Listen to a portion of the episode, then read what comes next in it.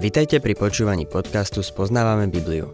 V každej relácii sa venujeme inému biblickému textu a postupne prechádzame celou Bibliou. V dnešnom programe budeme rozoberať biblickú knihu Rút.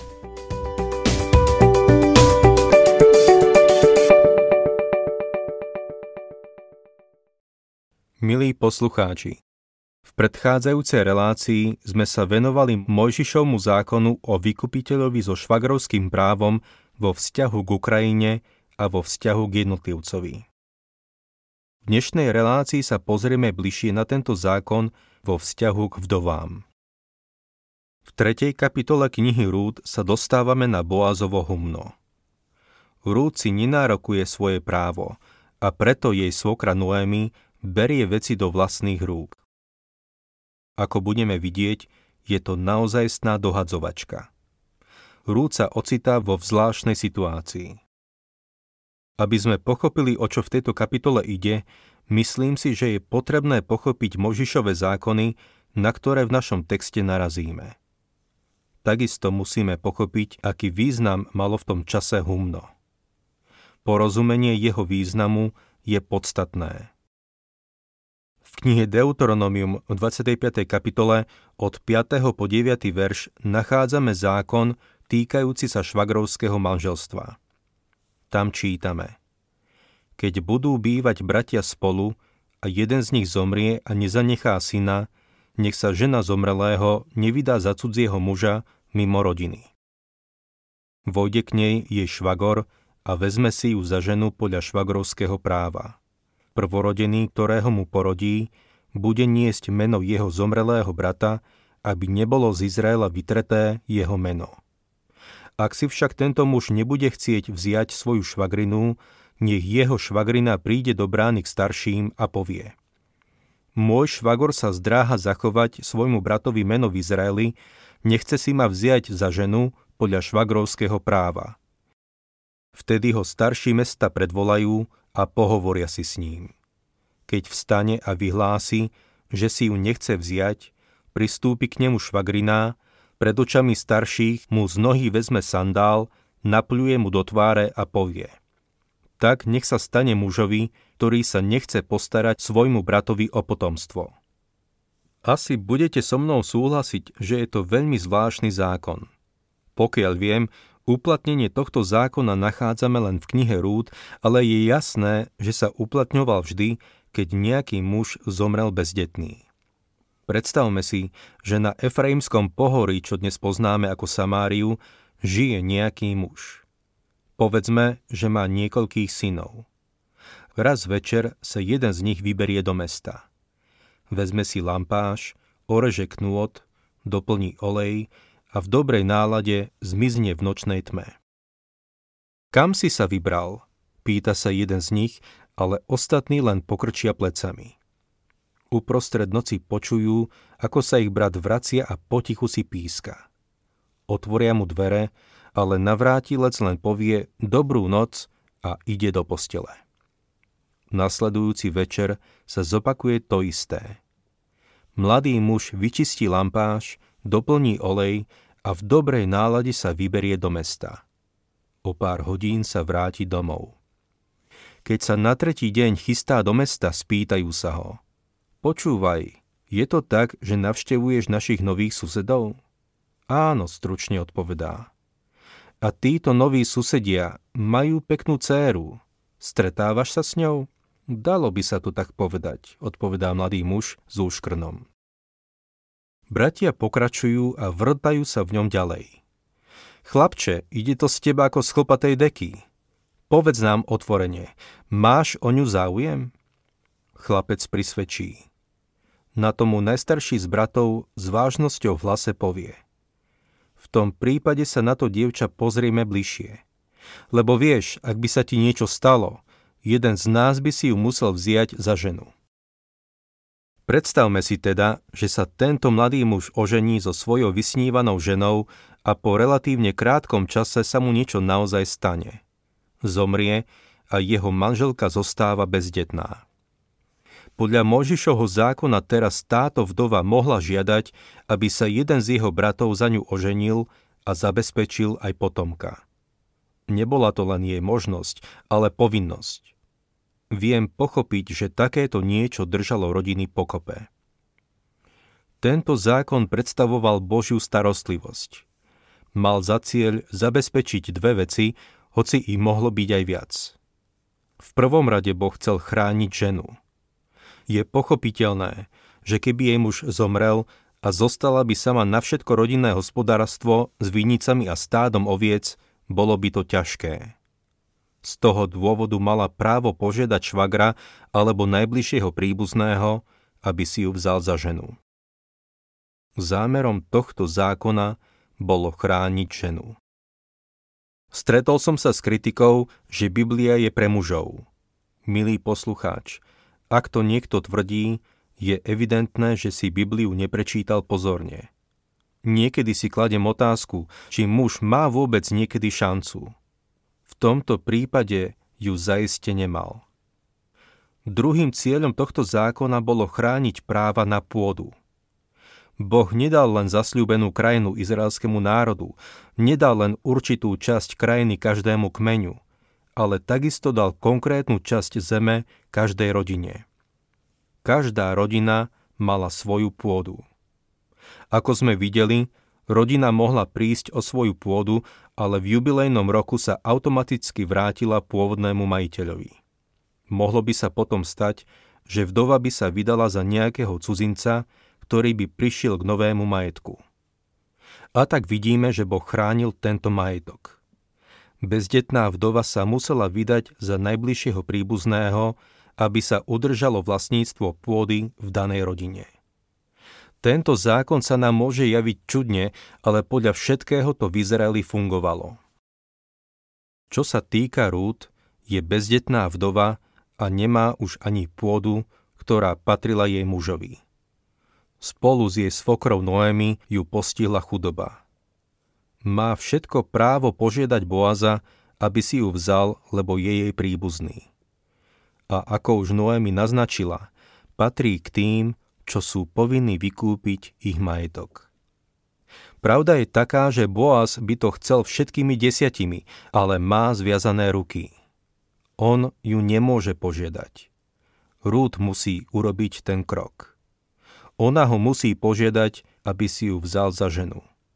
O niečo neskôr sa dozvieme, že do úvahy prichádzal aj iný príbuzný, ktorý bol ešte bližší ako Boaz. Rúd mohla požiadať jeho, keby chcela. Boaz nevie, ktorého si vyberie. Boaz musí len čakať, ktorého si vyberie. Keď sa Rúd k ničomu nemá, Noémi berie veci do vlastných rúk a hovorí jej. Musíš povedať, či ho chceš podľa švagrovského práva.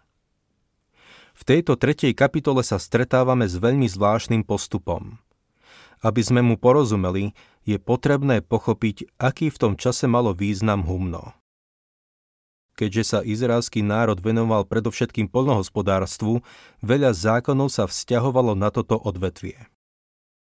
Mojžišov zákon sa netýkal len ľudí, ale týkal sa aj krajiny a pôdy. Stretávame sa tu teda so zákonom, ktorý sa týka humna a vtedajších zvykov. Humno sa obyčajne nachádzalo hore na kopci, kde vietor zachytil a odvial všetky plevy. Naopak, vinný lis bol obyčajne dole pod kopcom, pretože hrozno bolo ľahšie zvážať dole, ako tlačiť do kopca. V knihe sudcov sme videli Gideona, ako mlátil pšenicu v lisovni. Skrýval sa tam pred Midiančanmi, ktorí sužovali Izrael. Hoci náš príbeh o Rúd sa takisto udial v období sudcov, bolo to zrejme v čase, keď sa Izrael vrátil k hospodinovi. Keď totiž bola Noemi v Moábsku, dopočula sa, že hlad, čo bol Boží trest, skončil. Izraeliti sa pravdepodobne vrátili k Bohu a prežívali obdobie pokoja. Humno bolo na svojom mieste. Pozrime sa teda na to humno bližšie. V starom Izraeli, pokiaľ vieme, sa previevalo vonku. Humno bola vlastne hlinená zem, ktorá mala tvrdý a hladký povrch a dookola boli do kruhu poukladané kamene. Keď som bol v Izraeli, videl som viacero takých miest, najmä v Samárii. Po zbere úrody vzali zrno na humno. Neskôr po obede alebo podvečer privial Vánok, ktorý vydržal až do západu slnka a niekedy aj do polnoci. Zrno previevali, pokým fúkal vietor. Na zemi rozložili snopy, ktoré podúpali volom, ktorý za sebou ťahal niečo ako sane. Potom cepom mlátili zrno, vyhodili ho do vzduchu, plevy odfúklo a dobré zrno padlo na zem. Takto pracovali, pokým fúkalo. Keď vietor ustal, či už to bolo pri západe slnka, o 9. alebo o polnoci, usporiadali veľkú náboženskú oslavu. V tomto období si všetky rodiny zvykli postaviť stany okolo humna a tam táborili. To znamená, že sa tam zhromaždilo veľa ľudí. Po oslave tam muži zostali spať pri zrne s hlavami pri kameňoch, ktoré ohraničovalo humno. Zostali tam spať aby strážili zrno pred lupičmi a zlodejmi. Izraeliti vtedy oslavovali a ďakovali Bohu za bohatú úrodu. Niektoré slávnosti, napríklad prvotiny z úrody alebo dokonca aj letnice, boli úzko späté s týmto humnom.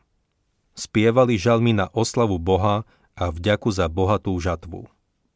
Môžeme si predstaviť, ako boli tam v noci, hore na kopci, pozerali sa do neba a spievali oslavné žalmy. Keď budete niekedy čítať žalmy, všimnite si, koľko z nich sa týka práve tejto konkrétnej náboženskej slávnosti.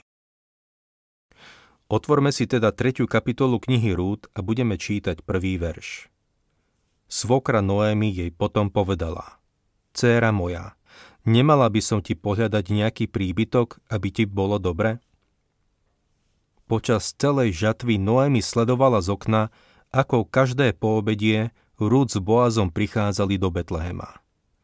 Trvalo to asi 6 týždňov. Zber jačmenia a pšenice sa už skončil.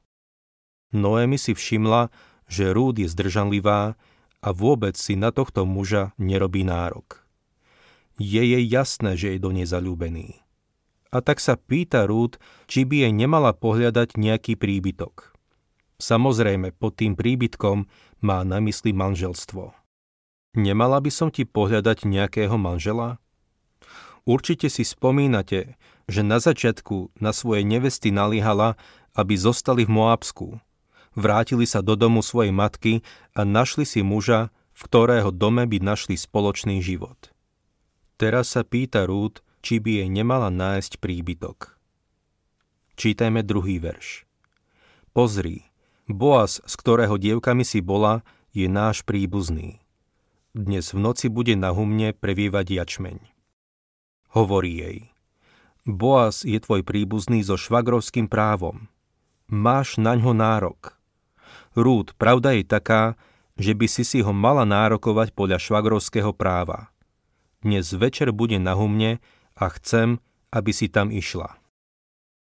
Tretí verš. Umy sa, navoňaj sa, obleč si rúcho a zíď na humno. Tomu mužovi sa však nedaj poznať, kým neprestane jesť a piť. Noémi Rúd hovorí, aby počkala, kým skončí náboženská slávnosť. Vraví jej, Rúd, je to na tebe, aby si si Boaza nárokovala podľa švagrovského práva. Rúd v tomto smere neurobila nič a preto jej dáva niekoľko konkrétnych inštrukcií. Hovorí jej, aby urobila štyri veci.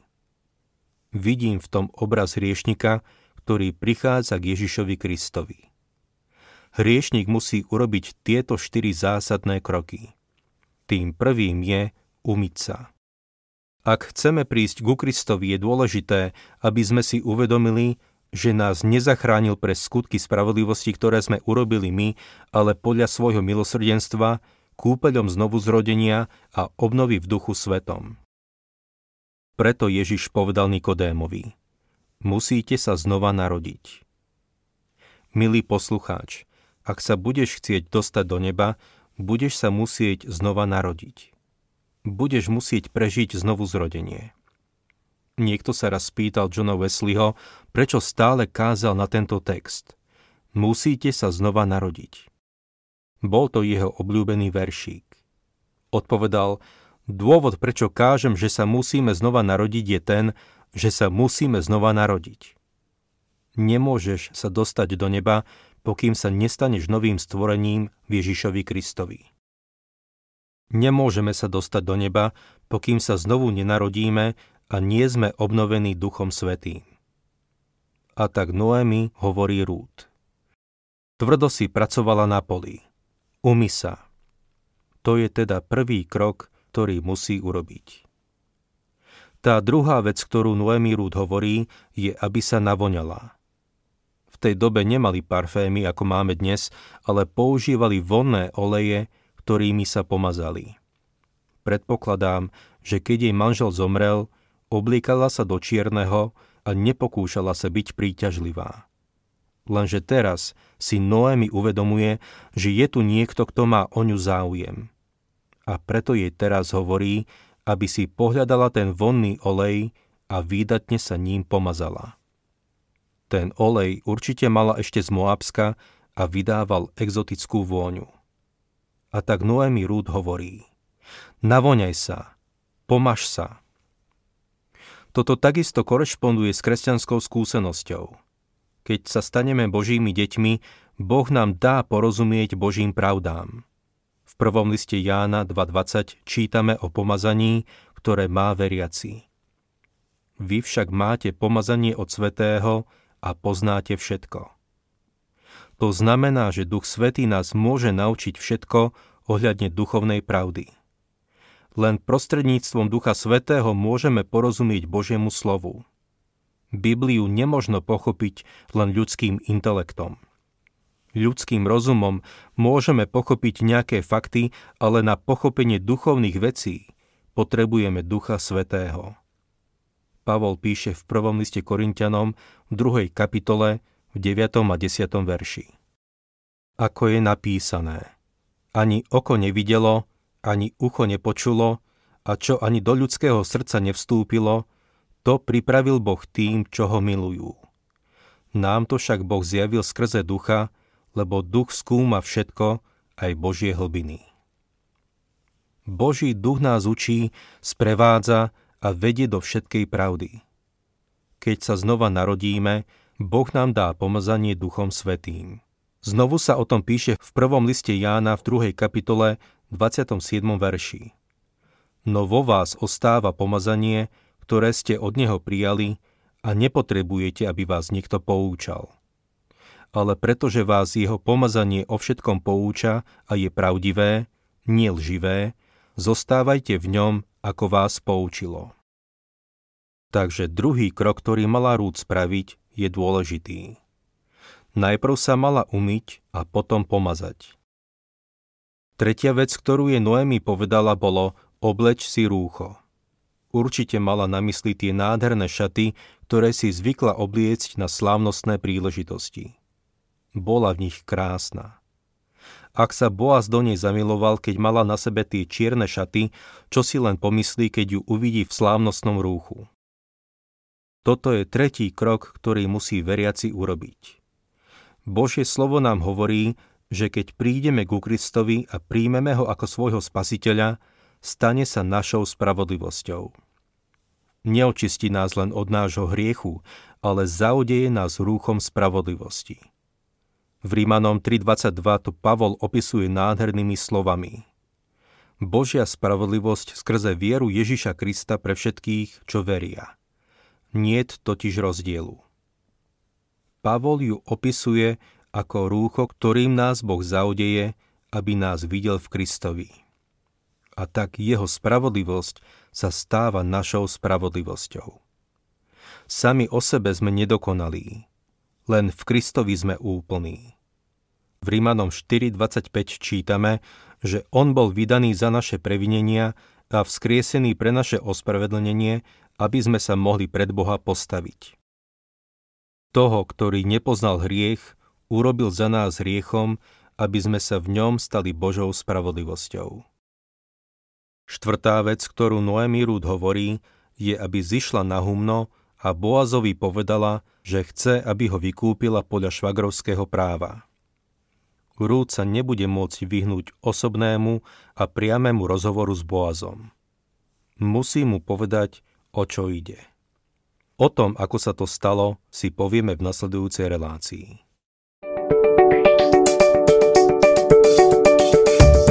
Ak sa vám páči program Spoznávame Bibliu, budeme radi, ak ho odporúčite svojim známym a dáte like, alebo nás začnete sledovať na facebookovej stránke Spoznávame Bibliu.